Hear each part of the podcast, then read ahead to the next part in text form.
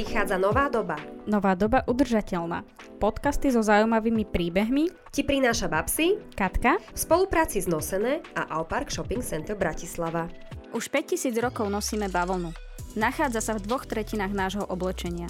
Ročne vypestujeme toľko bavlny, aby sme každému človeku na Zemi dali 18 tričiek. 16% pesticídov z celosvetového objemu je použitých pri pestovaní bavlny. Na vypestovanie 1 kg bavlny je použitých 10 000 litrov vody. To znamená napríklad outfit zložený z džínsov a jedného trička.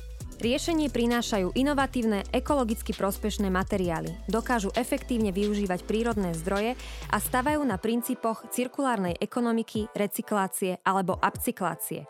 Pozitívne inovácie sú experimenty výroby textílií napríklad zo sojového mlieka, morských rias, kukurice, banánových šupiek, ananásov, čaju či kávy. Dnes už značky začínajú menšie kolekcie napríklad z materiálov budúcnosti. Materiály budúcnosti sú napríklad Piñatex, alebo inak povedané rastlinná koža, ktorá je vyrobená bez živočišných produktov z odpadových vlákien listov ananasovníka.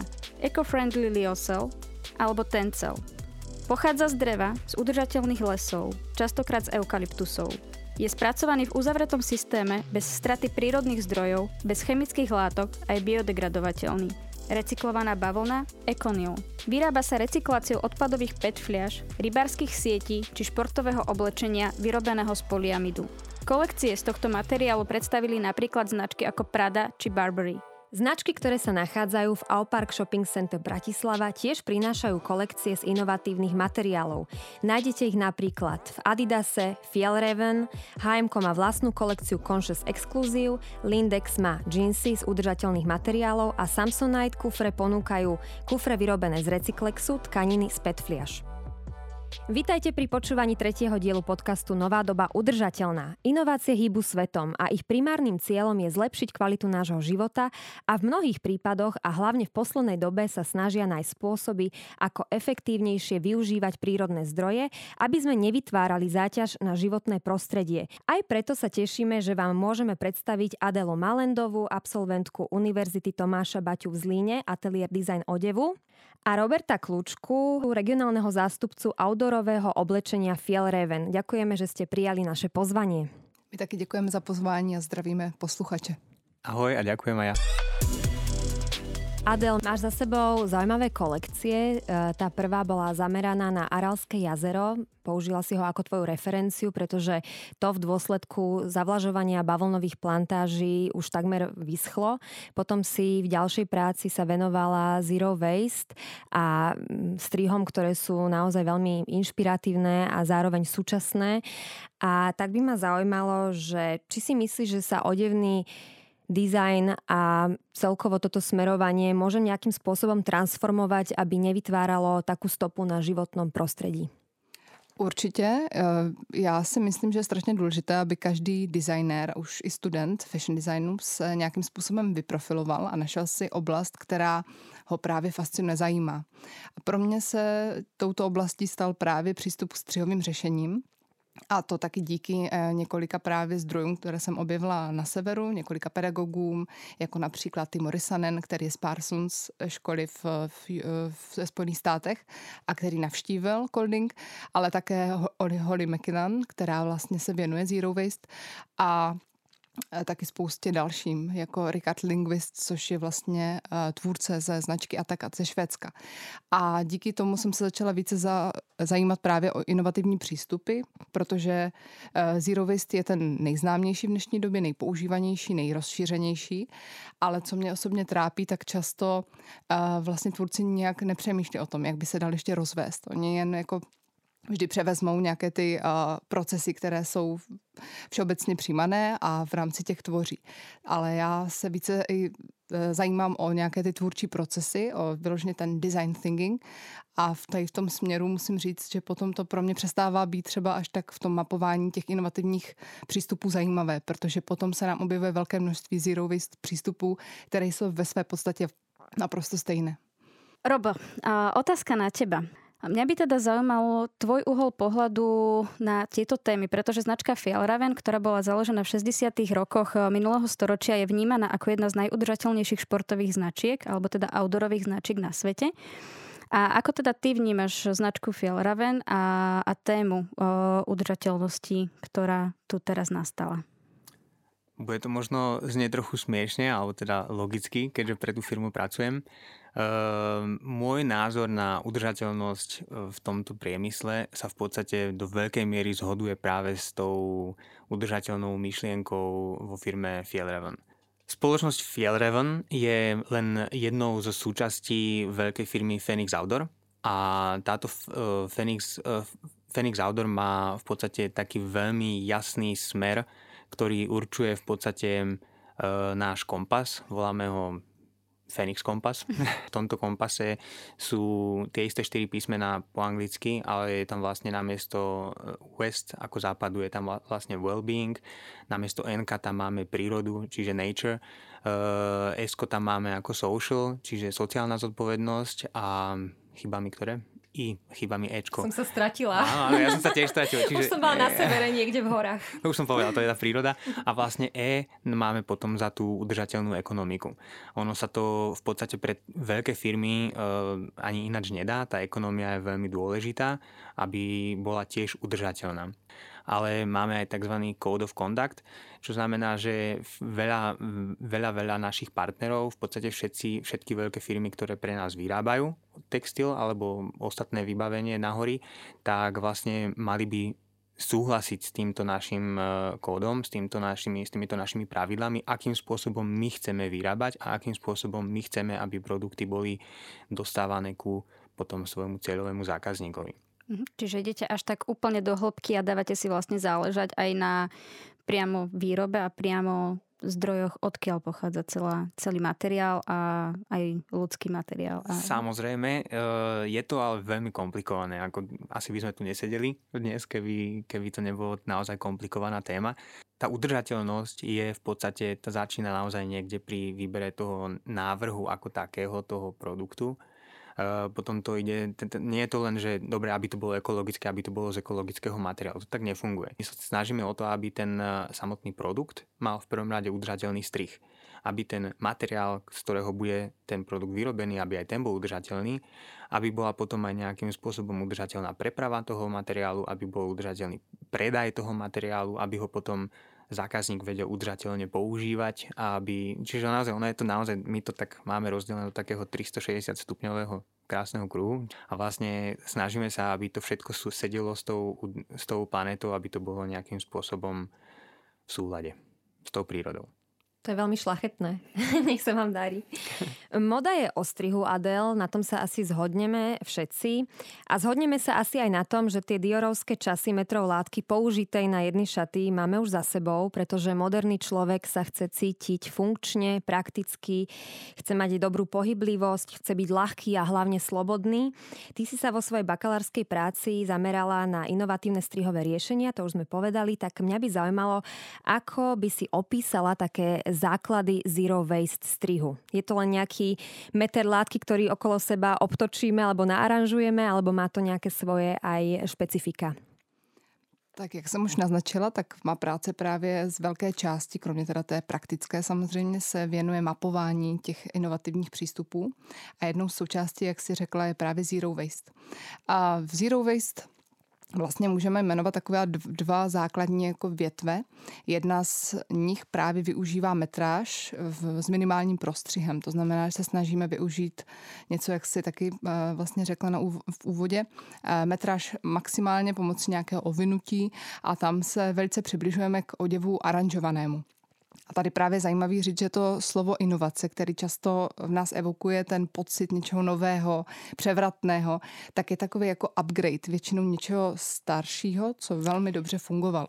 Presne, a... na to som sa chcela opýtať, že aranžovaný odev bol ano. veľmi rozšírený práve v rímskych časoch, alebo také tie grécké togy, keď si predstavíme, že to boli také tie najjednoduchšie asi strihy, nie? Ešte z tých, tak, pred, no. pred tých 4 tisíc rokov. Je to velice oblíbený, vlastně my dělíme eh, v rámci systému módy nebo v rámci té konstrukce dělíme oděv na dvě takové věcve, na aranžovaný a konstruovaný oděv. Ale já, když jsem se zajímala právě o tady ty inovativní přístupy, tak jsem zjistila, že pro dnešní dobu toto dělení je nedostačující. A přemýšlela jsem, jestli mám teda začít pojmenovávat nějaké ty nové přístupy, které třeba se snaží kombinovat tyto dva základní, základní rozdělení a vychytat nějaké nevýhody, které mají.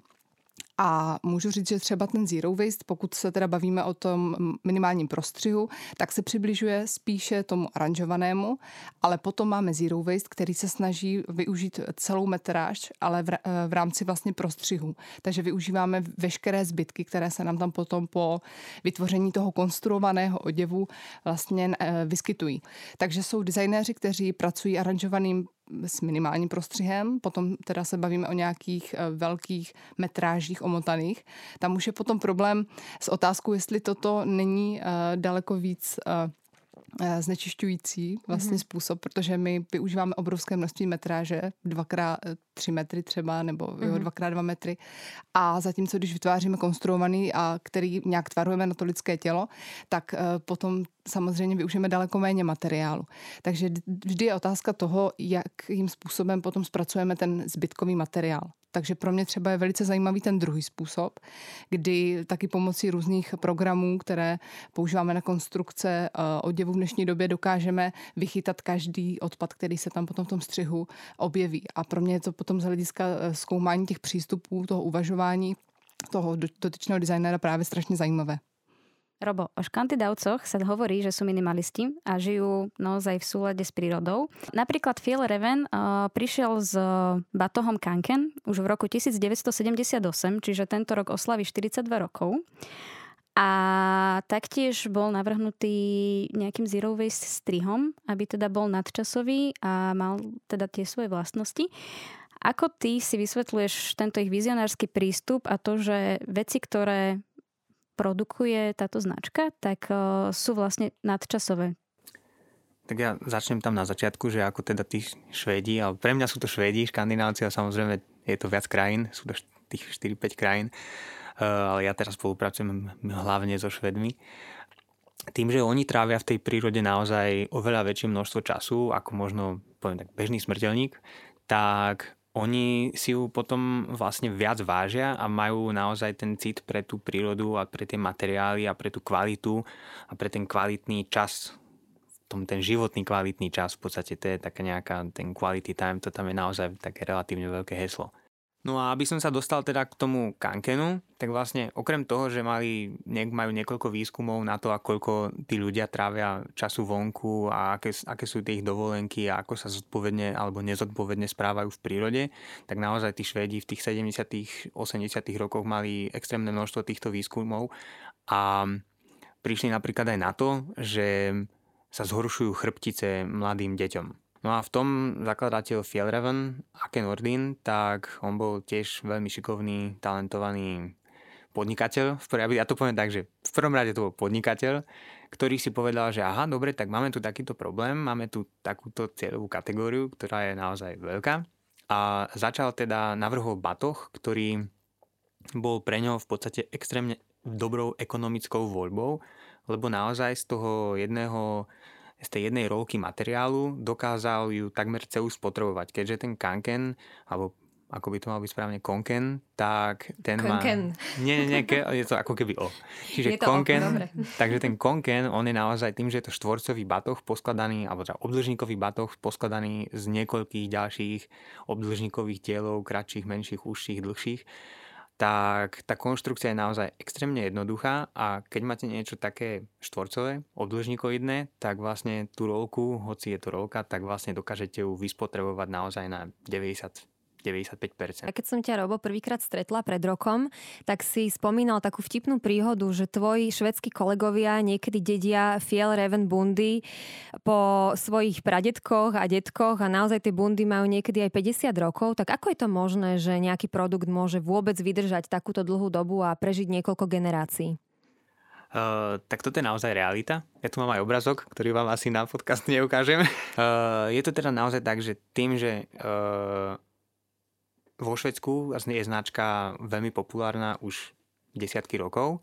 A tým, že vždy to bola taká z tých drahších e, volieb toho turistického oblečenia do prírody, tak a tým, že niektoré tie kúsky naozaj sú v dnešnej dobe vnímané ako také trochu retro, retroflaky, alebo teda je to naozaj niečo také menšie, teda niečo, čo je staršie, tak kvôli tomu dizajnu, tak vlastne tí kolegovci zdedili bundy po máme po, otco, po otcovi, alebo teda prípadne ešte aj po starších rodičoch.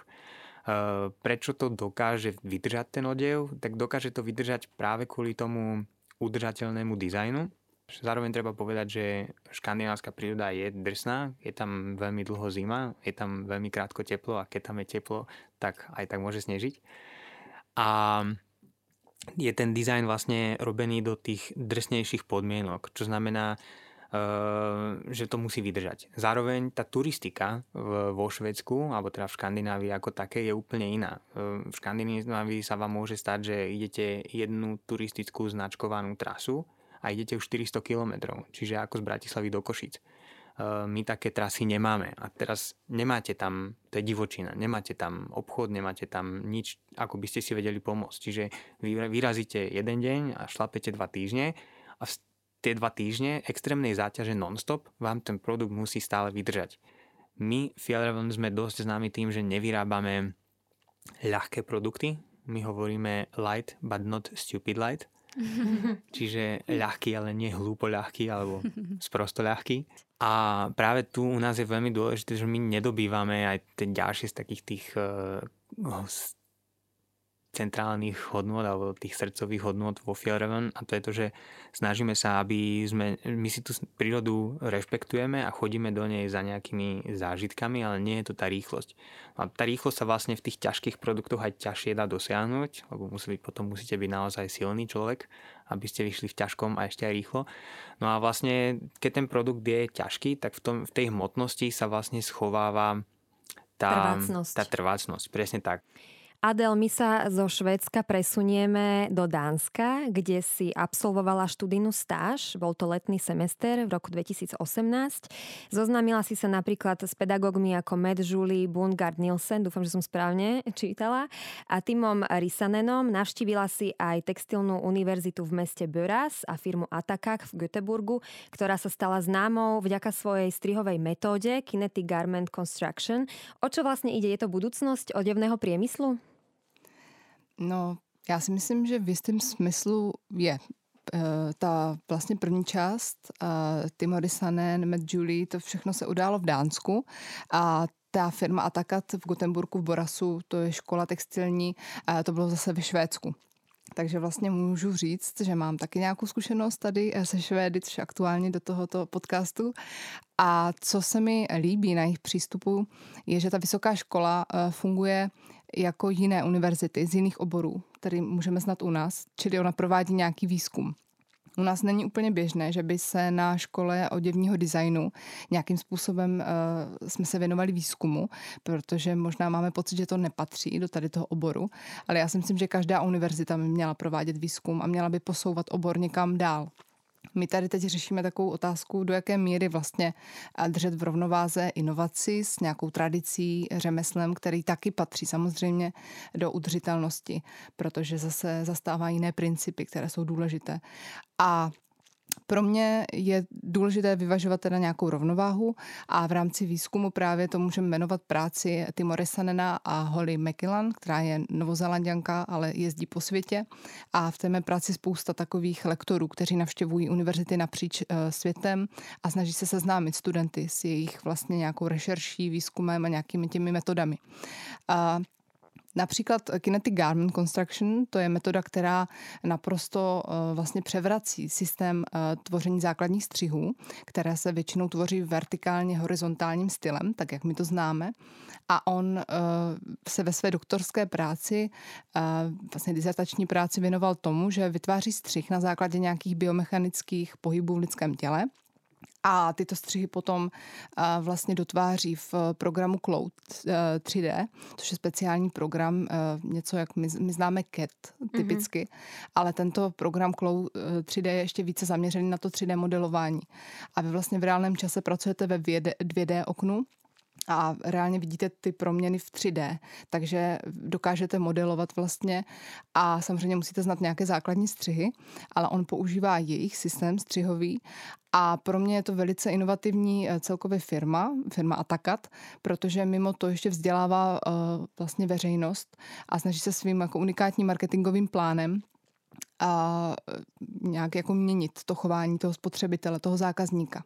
Tam sú aj nejaké zľavy však, keď si niekto dokáže počkať na ten kus odevu, Áno. tak má nižšiu cenu, pretože oni nechcú vlastne vytvárať celé kolekcie alebo sériovú výrobu. Přesně tak a za mě toto je naprosto unikátní a protože co je naším, jako my jako odborníci, nebo si to tak vůbec můžu říct, teda my bychom taky měli samozřejmě se obrátit tomu spotřebiteli a nějak se snažit s ním komunikovat a teda měnit nějaké to zažitý chování. A to právě tahle firma dělá.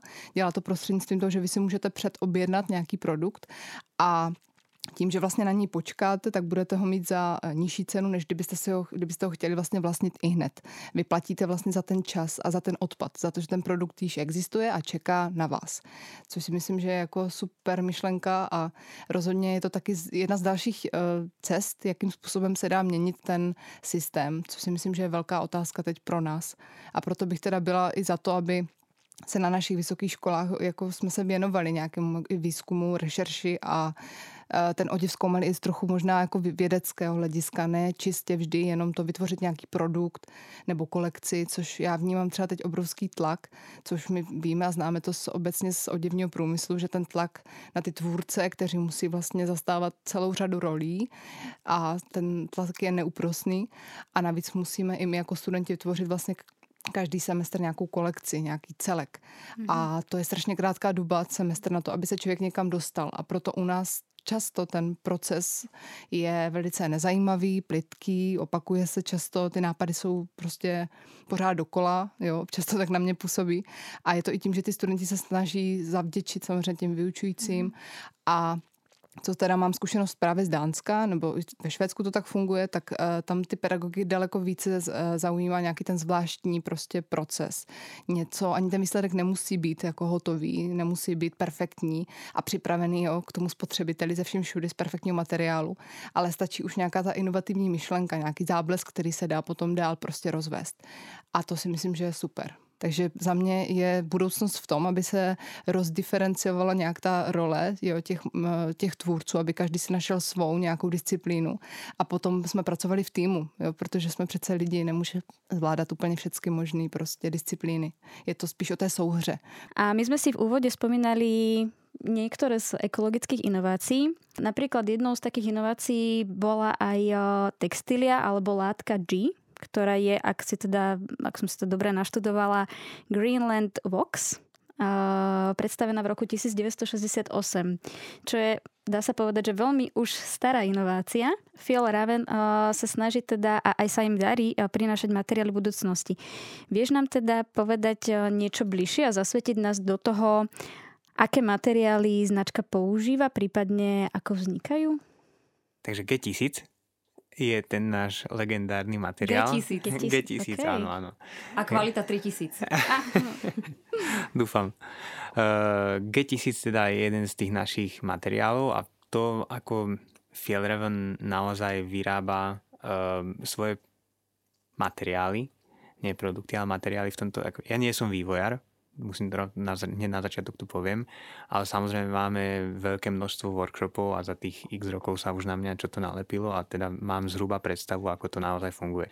Čo sa týka G1000, alebo ako tak my voláme, tak e, G1000 tam má niekoľko verzií v dnešnej dobe už a môžem vlastne povedať, že práve tým, že práve rok 2020 a my v najbližších, vlastne už v tejto dobe máme v ne, vo väčšine obchodov aj aktuálny tovar, tak eh, tým sme sa dostali do éry ako keby G1000 Eco, lebo práve to bolo našim cieľom, aby sme od roku 2020 všetko, čo sme vyrábali z materiálu G1000, čo bolo dajme tomu 70% našej kolekcie, tak aby bolo už z verzie G1000 Eco. No a potom, keď chceme napríklad eh, keď sme v roku už 2011, ešte keď o udržateľnosti a ekológii sa hovorilo naozaj iba v Škandinávii, tak my sme v podstate už vtedy mali prvú ekologickejšiu voľbu na membránové odevy, na, na materiály, na bundy a nohavice, ktoré sú nepremokavé napríklad.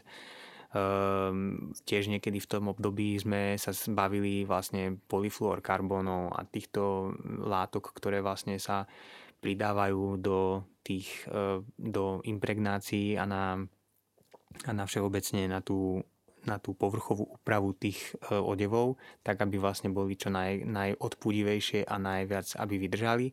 Ale to sa tiež dá robiť v nejakej ekologickejšej verzii. Mm. A keď sme teda ešte pri materiáloch eh, a materiáloch budúcnosti, ktoré tu máme, tak eh, posledné roky sa vyvinulo naozaj eh, veľké množstvo materiálov, ako napríklad vegánska biodegradovateľná koža, kokosové vlákna, doplnky a kabelky zo štiepaného kameňa. A zdá sa, že tieto materiály akoby boli veľmi takým novým a trendy segmentom modného priemyslu. A mňa by teda zaujímalo, že či si myslíte, že raz dokážu úplne nahradiť aktuálně používané materiály. Tak já můžu možná částečně mluvit za designéry a za nějaké zkušenosti, co teda já konkrétně přímo nemám, ale jelikož to diskutujeme, bavíme se o tom takhle v naší komunitě, tak můžu říct, že s veganskou kůží zatím máme částečně jako designéři problém, nebo ne jako designéři, ale potom dá se říct, že ta funkčnost potom se nedá zatím úplně porovnat s klasickou kůží. A potom se to samozřejmě promítá v tom, že ta kůže veganská netr- ne, nemá trvanlivost tak dlouhou jako kůže klasická. Zatím je s tím prostě problém. I když uh, vím, že Univerzita Tomáše Bati uh, má řadu projektů, kdy se i snažili teď na ateliéru obuvy právě pracovat uh, s těmito materiály a snaží se i jako doplňky, samozřejmě u kterých je to snažší než u té obuvy, protože ta je potom daleko více namáhaná, ale my bychom velice rádi zkoušeli a samozřejmě otevřeli i tuto možnost do budoucna, ale jak říkám, to, co teď aktuálně vím od svých i kolegů, tak pořád s veganskou kůží máme problém. Nedokážeme ještě ji uh, nastavit takové vlastně ty podmínky, jaké má potom ta kůže klasická.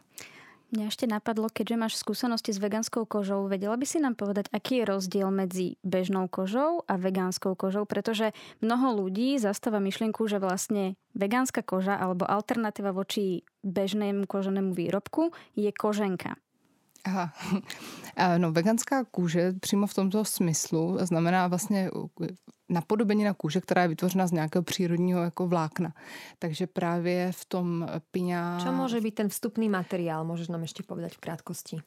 Ano, tak to, to chci říct, že třeba, právě třeba je to to kokosové nějaké vlákno, nebo různé to, uh, ta piňa vlastně, tak to je ananasové a vlastně zkouší se taky využít uh, přímo tady třeba z toho kokosu i listy kokosové, takže je to odpadový materiál, který normálně slouží k tomu, že se vyhazuje. Uh, takže veganská kůže by měla být přímo tady z toho přírodního a zatím se právě ukazuje, že to přírodní vlákno nemá potom takové vlastnosti jako to živočišné, na čím se snaží už teď právě to nějak jako vyřešit, nějak ty vlastnosti zlepšit. Uvidíme, akým smerom sa budeme uberať a či naozaj materiály budúcnosti budú vedieť nahradiť 100% tie naše konvenčné materiály. Robo, otázka na teba. Keď ide nejaká firma aktuálne na trh, tak nestačí, aby mala len dobrý produkt, pretože predáva príbeh, predáva emócia. Ľudia sú veľmi nároční a veľmi citliví a je veľmi ťažké udržať si ich lojalitu a musia sa aj úprimne vedieť stotožniť alebo zidentifikovať s danou značkou.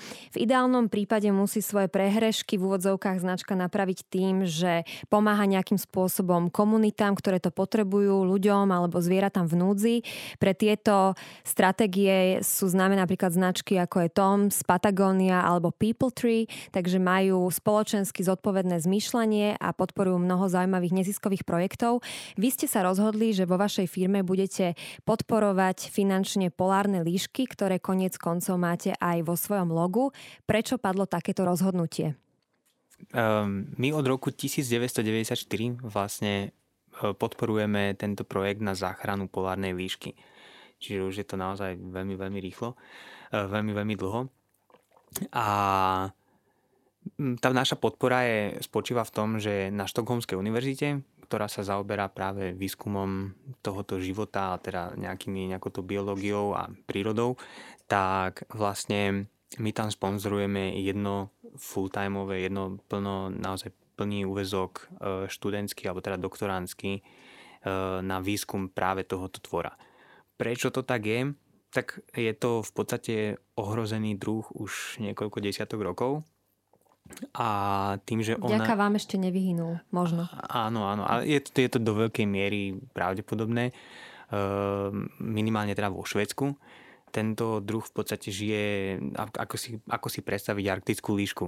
Ehm, arktická líška vyzerá presne ako normálna líška, akurát, len že biela. len je o polovičku menšia. Čiže predstavte si naozaj mm-hmm. také proste mačiatko maličké, ale je to vlastne líška. Chcem vidieť je to, je to veľmi, veľmi pekný tvor je to veľmi bystrý tvor, extrémne plachý eh, a vlastne jeho najväčším nepriateľom je práve vlastne čiastočne oteplovanie planéty a teda jeho vyháňanie do ešte menších oblastí a zároveň potom eh, jeho veľkým konkurentom v prírode je práve tá naša štandardná červená líška, ktorá vlastne ho dokáže tým, že dvojnásobne väčšia, tak ho dokáže poľahky nájsť a zabiť. Veľká nevýhoda možno Fjellraven uh, je v tom, že tí Švedi, oni sú takí dosť skromní. Oni veci robia, oni o nich nehovoria. Tak ako boli teraz, môžem povedať, že teda veľké množstvo tých trekkingových alebo teda ex- expedičných značiek, ktoré vyrábajú napríklad z najpopulárnejšej membrány e, pod skrátkou nejak, ktorú všetci poznáme, tak vlastne e, všetci hovoria, že vlastne to je to najlepšie a ono to naozaj má veľa, veľa dobrých parametrov, ale vlastne je to to, že je to polytetrafluoretylén a že vlastne je to, nemali by ste ju ani vyhodiť ten, ten, ten, na konci toho životného cykla toho produktu by ste ten produkt nemali ani vyhodiť do normálneho odpadu a vlastne mali by ste s tým ísť do priemyselnej spalovne, kde si s tým stále neporadia, lebo mhm. vám stále zostane nejaká, nejaký bordel, tak o tom sa už hovorí menej. No a my sme si vlastne už v roku 2011 kedy o tom ešte vlastne ani Greenpeace, ani nikto nehovoril, tak my už sme vtedy prišli s nejakými, uh, s nejakými s nejakou novou membranou, pre nás to bol EcoShell a vlastne sme si povedali, že tak budeme to robiť z recyklovaného polyesteru, urobíme to takto, takto, takto, našli sme dodávateľa, našli sme výrobcu a povedali sme si, že a dosť bolo všeli, všetkých mm, PFC, polyfluorkarbonátov, čiže uhlo, tých poly, PFCček, nazvem to Nemáme tak. ťa ako otestovať, lebo vôbec neviem, o čom ja hovoríš, chcem, takže ja len chcem byť, sa páči. Ja len chcem byť korektný. Uh, a čo najmenej anglicky, takže uh, bez tých PFCčiek sme si povedali, že to skúsime, keďže sme už aj náš materiál G1000 impregnovali voskom už x rokov, 40 rokov, tak sme si povedali, že aj toto skúsime nejakým spôsobom impregnovať a našli sme ekologickú voľbu. Čiže vy môžete ísť potom do obchodu a môžete si povedať, že dobre, tak mám tu tento produkt, funkčný a mám tu tento druhý produkt, tiež funkčný, obidva sú na to isté a jeden je ekologickejšia voľba. My nehovoríme, že ten druhý je zlý, akože nemá to ani význam. Jedného dňa ako spoločnosť sa k tomu nejakým spôsobom budeme musieť dostať, aby sme to aktualizovali, tie materiály aj v tomto priemysle, ale my sme prišli s tou ekologickejšou voľbou. Adel, ty si tu dnes za dizajnerov a dizajnery sú charakteristicky aj tým, že vytvárajú malé série a skôr jednu kolekciu ročne, niekedy je to len zákazková výroba. Myslíš si z tvojho pohľadu, že sa my ľudia čo skoro objeme v úvodzovkách fast fashion a že budeme zase si viac ceniť tú lokálnu dizajnerskú tvorbu? Ta otázka té individualizace toho oděvu, právě i to je si myslím klíč k tomu, jakým způsobem se vymanit a také je to vlastně to nejvýraznější, co zákazníkům vadí na fast fashion, že oděv je konfekční, že tím pádem není ani možné, aby seděl vlastně na každou naši postavu, protože každý máme tělo úplně jiné. Takže myslím si, že ta cesta od fast, fast fashion k nějaké té lokálnější nebo k těm menším sériím, ne těm velkým kolekcím a individualizovanému oděvu je asi si myslím uh, otázkou času, když si zákazník najde zpátky tu cestu a pro mě i vlastně ta úprava toho oděvu. Pokud si něco koupíte od lokálního designéra, od člověka, kterého znáte, často je to i na zakázku, tak uh, vlastně si zároveň kupujete i servis, že ten oděv, když se něco stane nebo se vám změní tělo, tak ten oděv se dá nějakým způsobem upravit. A proto i já si myslím, že uh, dnešní vlastně úkol designéra by měl být zpět navrátit oděvu jeho ztracenou hodnotu a to se dá také právě dokázat tím, že každý jeden oděv bude klenot, o kterého se budeme starat a může to být i právě kvůli tomu, že třeba za něj zaplatíme víc, ale seženeme ho někde od nějakého lokálního designéra, tím pádem budeme vědět, kdo ho vytvořil a kdo se o něj v případě potřeby postará. Mňa by ešte zaujímalo, ako to vyzerá s tými programy, 3D programy, 2D programy, CAT 3, ktoré si spomínala. Je to niečo, čo je viac rozšírené v zahraničí, alebo s nimi pracujú už aj slovenskí a českí dizajneri, aby nevytvárali taký odpad pri výrobe odevu? Teď už uh, vlastně cítím docela velkou tendenci i například v Česku. Nevím, jak je to na Slovensku, ale v Česku působí uh, Žil Julie Vostálová, čili značka o Form 3D a ta i v rámci teď Mercedes-Benz Prague Fashion Week bude předvádět kolekci nebo možná nějakou performance a ona právě pracuje tady s tím programem Cloth 3D a pracuje s ním teda ještě ne přímo eh, ve stylu jako firma Atakat, že by vytvářela produkty, které se nějakým způsobem dostanou potom k tomu zákazníkovi, ale ona vytváří nějaké takové víc performativní uh, uh, vlastně speciální představení, takže jsou to spíš jako, jako umělecké objekty, ale líbí se mi, že právě mm, ona hodně hlásá to, že uh, právě ten odpad se snaží mu nějakým způsobem vyhnout a já vím o mé společce, která také eh, používá vlastně tento program a jinak si myslím, že je to otázka pár let protože je to velice přívětivé potom i pro studenty. Nevytváříme právě žádný odpad, je to daleko rychlejší, můžeme snadno upravovat, můžeme snadno stupňovat že velikosti a eh, potom se vlastně to funguje tak, že se to vytvoří v tomto programu a potom se to vytiskne na plotru a vlastně i hned vidíme ty, dokážeme i hned tu změnu uh, implementovat právě do toho střihu, takže to zrychluje, paradoxně to se, se moc nehodí, že to zrychluje tu výrobu, ale zase si myslím, že potom uh, to pomáhá jako například i v firmě Atakat uh, tomu uh, stopkeepingu právě, že máme spoustu produktů, které potom jsou na skladě a čekají potom na toho svého zákazníka. A na konci možno končí na skladke, protože si toho zákazníka nenajdu. Často, bohužel. Hm.